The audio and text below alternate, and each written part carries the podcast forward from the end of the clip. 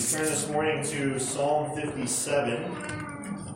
We're taking a, a break just this week from our, the series we've been in to consider what will be our Psalm of the month for what month is it? May, March. Uh, for the month of March, Psalm 57, selection B will be the, the Psalm of the month there.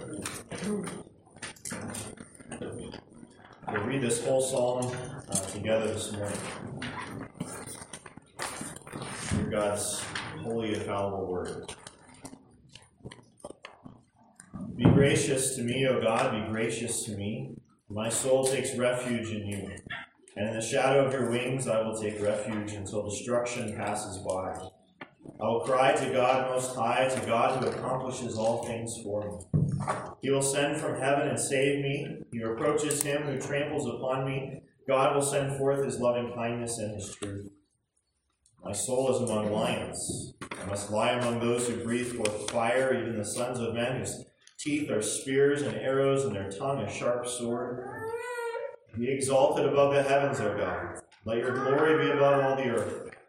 They have prepared a net for my steps. My soul is bowed down. They dug a pit before me. They themselves have fallen into the midst of it. My heart is steadfast, O God. My heart is steadfast. I will sing, yes, I will sing praises. Awake, my glory. Awake, harp and lyre. I will awaken the dawn. I will give thanks to you, O Lord, among the peoples. I will sing praises to you among the nations. For your loving kindness is great to the heavens, and your truth to the clouds. Be exalted above the heavens, O God. Let your glory be above all the earth. How many of you have had the experience of uh, watching your favorite sports team, maybe playing in a big game? Uh, close game, there's emotional ups and downs, uh, often tension, excitement, disappointment.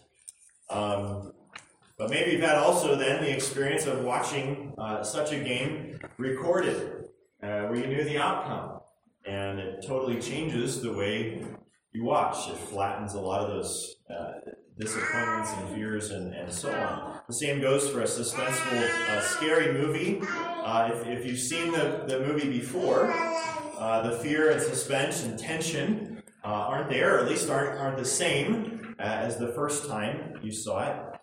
my wife sometimes will require that I tell her, that Google whether a certain character is going to die or something bad is going to happen as a condition for whether we continue watching uh, watching this movie. Um, the point is, when you know the ending, uh, it changes the way that you watch. Um, changes the experience. There's more confidence and calm.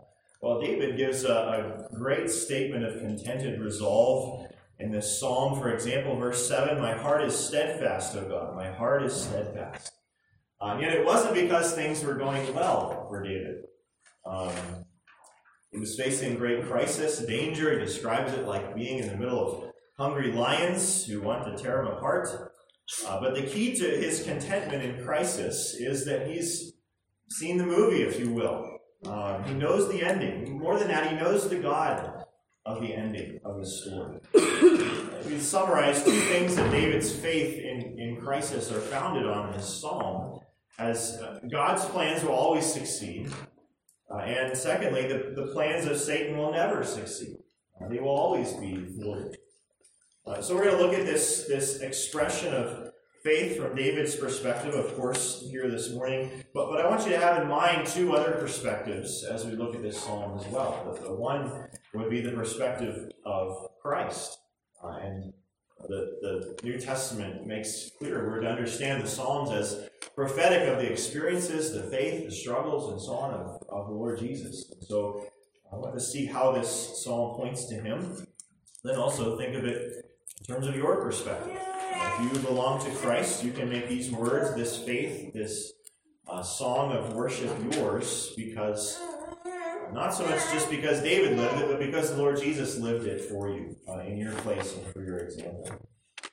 What I want to consider first, uh, as you see number one in your outline, is that faith in God assures that you will face opposition. There's an example of that in the psalm. If you look at the heading, again, didn't read that earlier, but it's uh, Psalm of David. It says when he fled from Saul in the cave, and that's what we read from 1 Samuel 24. Uh, so the, the situation again is that Saul is still king. Uh, David has been anointed king, though. He's going to be king. And David, uh, whether people know that or not, David is more popular than Saul. Remember that uh, people are making up songs about David and praising him in the streets, and Saul does not like that very much at all. And so Saul has spent a lot of effort and time and resources uh, chasing David to kill him. And here's another example of that. Um, Saul has br- proved himself to be a, a horribly brutal leader. Um, when Saul earlier learned that uh, the priest Ahimelech had helped David to escape earlier when he was trying to kill him, Saul went down and killed Ahimelech and 84 other priests uh, and all their families. Uh, he's a, a, horribly brutal leader, uh, trying to do the same to David and his family. So in 1 Samuel 24, David's hiding in a cave from this man uh, with a few hundred men, and Saul is outside the cave with uh, thousands of men uh, looking for David. Uh, so David describes this poetically in verse 4 My soul is among lions. I must lie among those who breathe forth fire. Even the sons of men whose teeth are spears and arrows, their tongue a sharp sword. Uh, the imagery of lions, of course, is hungry lions who would eat him. Uh, that would be their, their only purpose. Uh, these men out there, those who breathe forth fire, is, is literally uh, devouring fires. Um, but he's talking about these, these men, not literal fire. Uh, they're bent on destroying him. Uh, he describes their, their teeth like spears, their tongue like a sharp sword. Uh, metaphors for their, their only purpose is to kill him. Uh, that's why Saul is called all these choice men together, and they're, they're outside the cave uh, looking for David. But I want you to think about why, why is David in this situation? Uh, consider that in large part it's because David is pursuing God's call in his life. He could have fled that call. He could have said, "No, this is uh, this is not for me. It's it's too dangerous." Uh, he, he, just a couple chapters, just a few chapters before, lamented to his good friend Jonathan, Saul's son. He said, As the Lord lives, there's but a step between me and death. This is what David's life has been like since he, he accepted God's call uh, and anointment, anointing. Um, it, he could just easily say it's too much trouble. It's, it's meant being on the run and away from his family and facing hunger and danger, waiting years for God's promises. He could have thought, you know, it'd be much easier just to stay home with my family and live an ordinary, safe, uh, regular life. Uh, but David chose to risk the hazards of God's call, being God's anointed king. And that meant that God's enemies would be after him, especially. Um, he would be a marked man. Of course, that's that is prophetic of Jesus. Imagine Jesus singing, praying these words, uh, surrounded by opponents, by people wanting to stone him on, on an occasion, and, and especially on the cross. My life is among lions. It's, it's similar to what Jesus says in, in Psalm 22 of his experience on the cross. There it's, it's dogs and other ravenous beasts circling him. Chiefly, Lord Jesus was opposed by Satan and his demons every, every moment of his ministry. And how did Jesus get there, if you will? It was, it was by obediently following the call of his Father. He lived as a, as a marked man, marked by the enemy for destruction. Consider your perspective. You face lions uh, of sorts, uh, hard, difficult circumstances, illnesses or death or conflict or opposition from enemies of God or opposition from the people of God at times, maybe sometimes even harder. Behind all of it is the kingdom of Satan, wanting you to fail, wanting you to uh, fall apart, wanting sin to tear you away from God or, or tear your, your family apart, to bring shame to you and your God.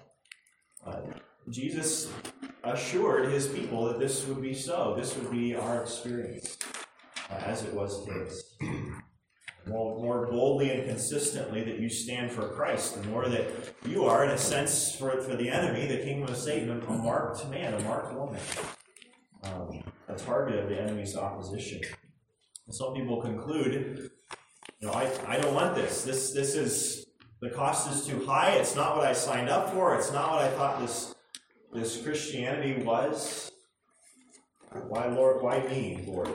All kinds of questions like this. I, I read a few years ago about a, um, a guy in Oslo, uh, Norway. He's a Norwegian heavy metal singer, which is not something I'm into, but it was an interesting political story. He, um, the, the city was in need of um, some backup candidates on an election for the city council or something like that.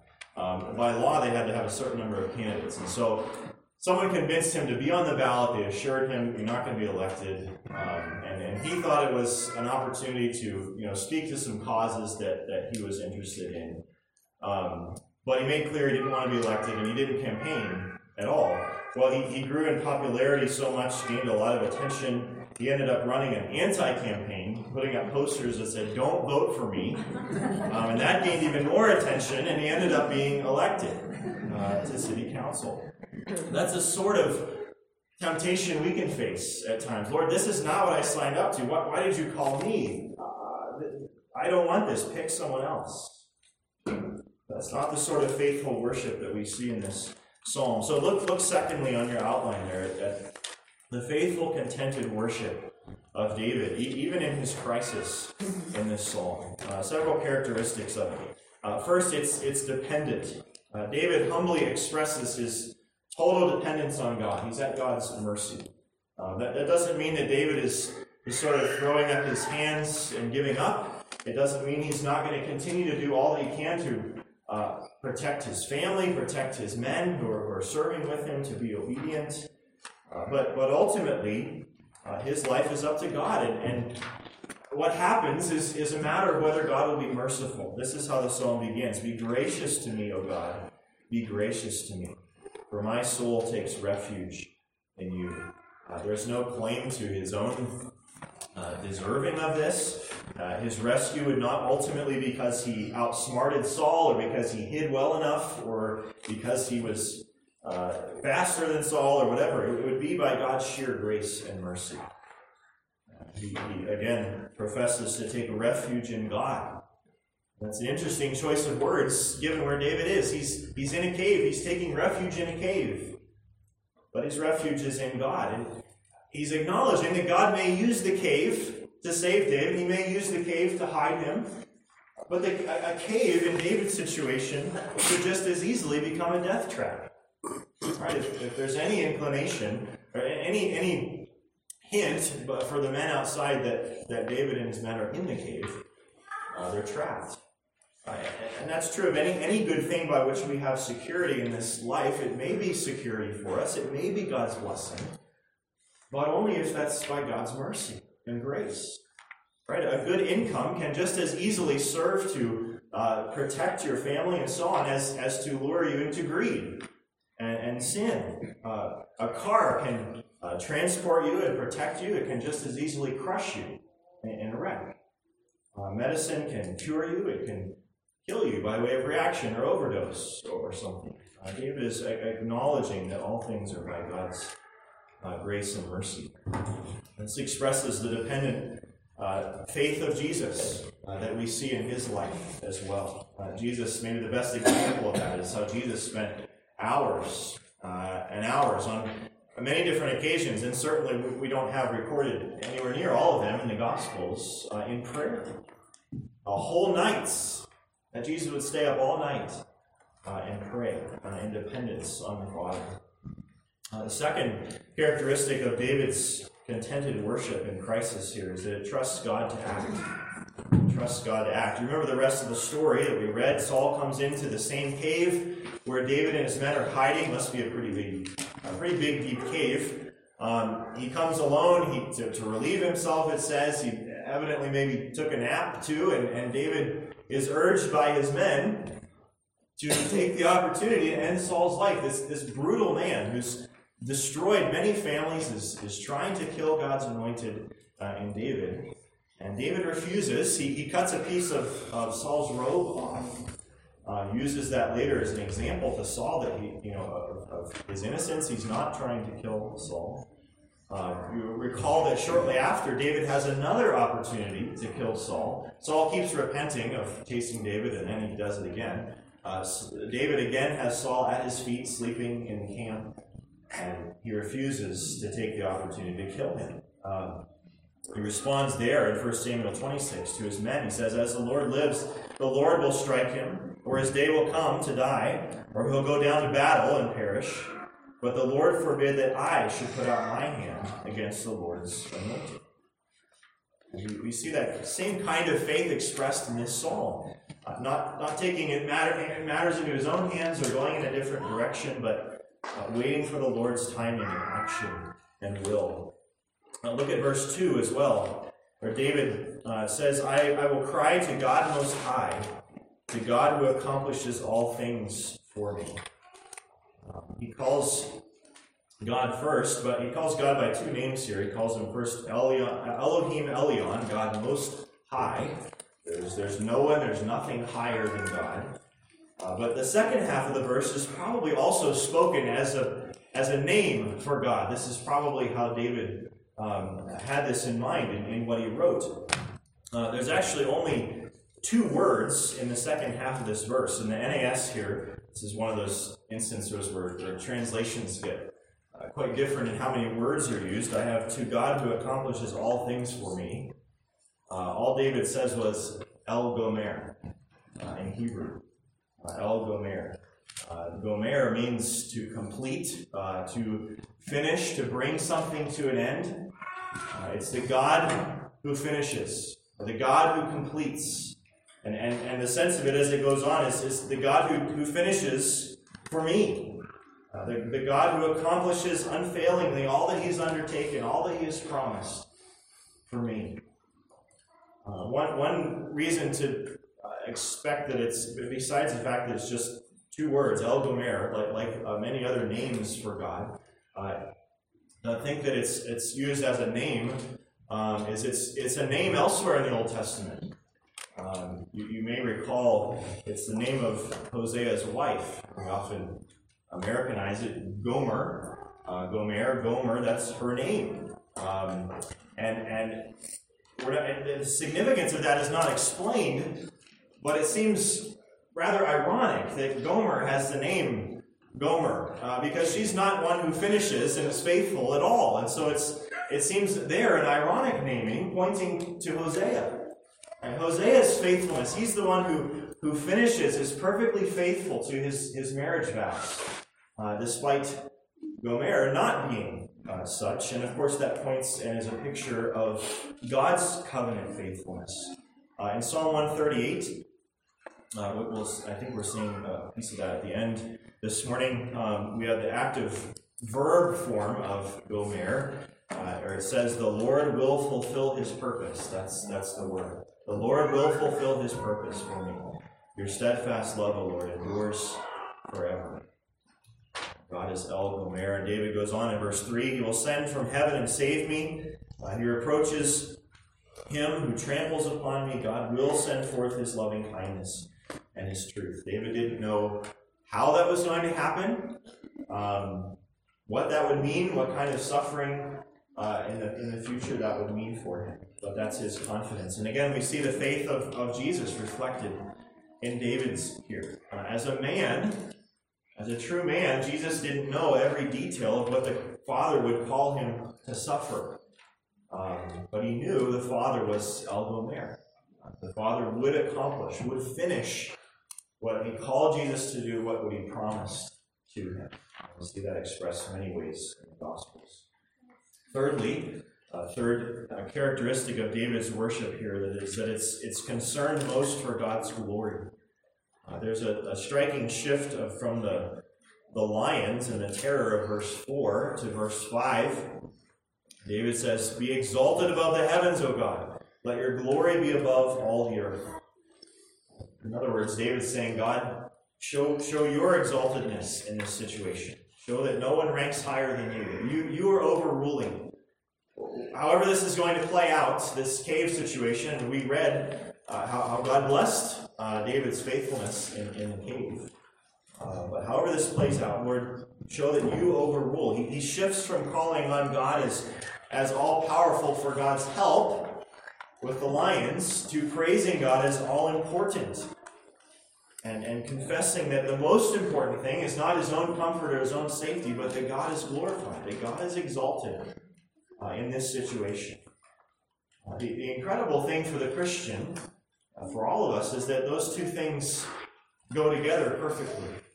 Right? Our good, uh, our ultimate good and peace and safety and God's glory. Uh, they're, they're not at odds. It's not one or the other. Um, and, and it's not that we don't suffer many things for a time, but ultimately, the glory of God and God's plan being exalted uh, is our greatest possible good. The psalm speaks of David's resolve to worship God wholeheartedly, uh, undeserved, uh, unreservedly, uh, despite his circumstances. Verse 7 My heart is steadfast, O God, my heart is steadfast. I will sing as I will sing praises. Awake, my glory, awake, harp and lyre. I will awaken the dawn. He's, he's basically calling on himself, his inner self, his heart, there to, to wake up, to worship God fully. Uh, I will awaken the dawn. The idea there is that this will be the, the first thing, my first priority um, in the morning. First priority of his day to worship God.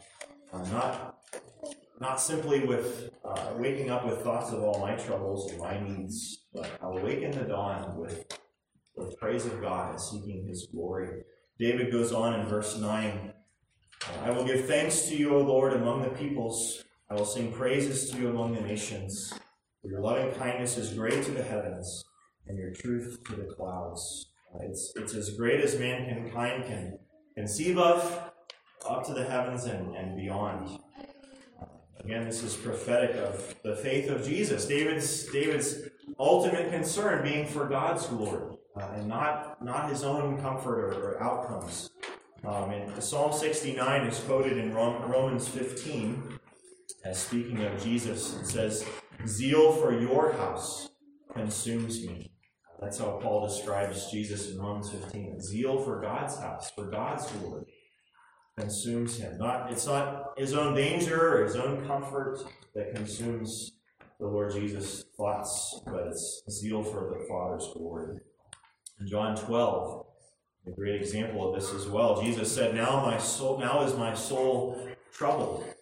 Uh, and what shall I say? Father, save me from this hour? Is, is that what I should pray? Jesus says, But no, for this purpose I have come to this hour. Father, glorify your name. We see Jesus expressing that same faith. Then, fourthly and finally, fourth characteristic of uh, David's worship here is that it rejoices that God thwarts all the plans of the enemy. Uh, verse 6, David says, They have prepared a net for my steps. My soul is bowed down.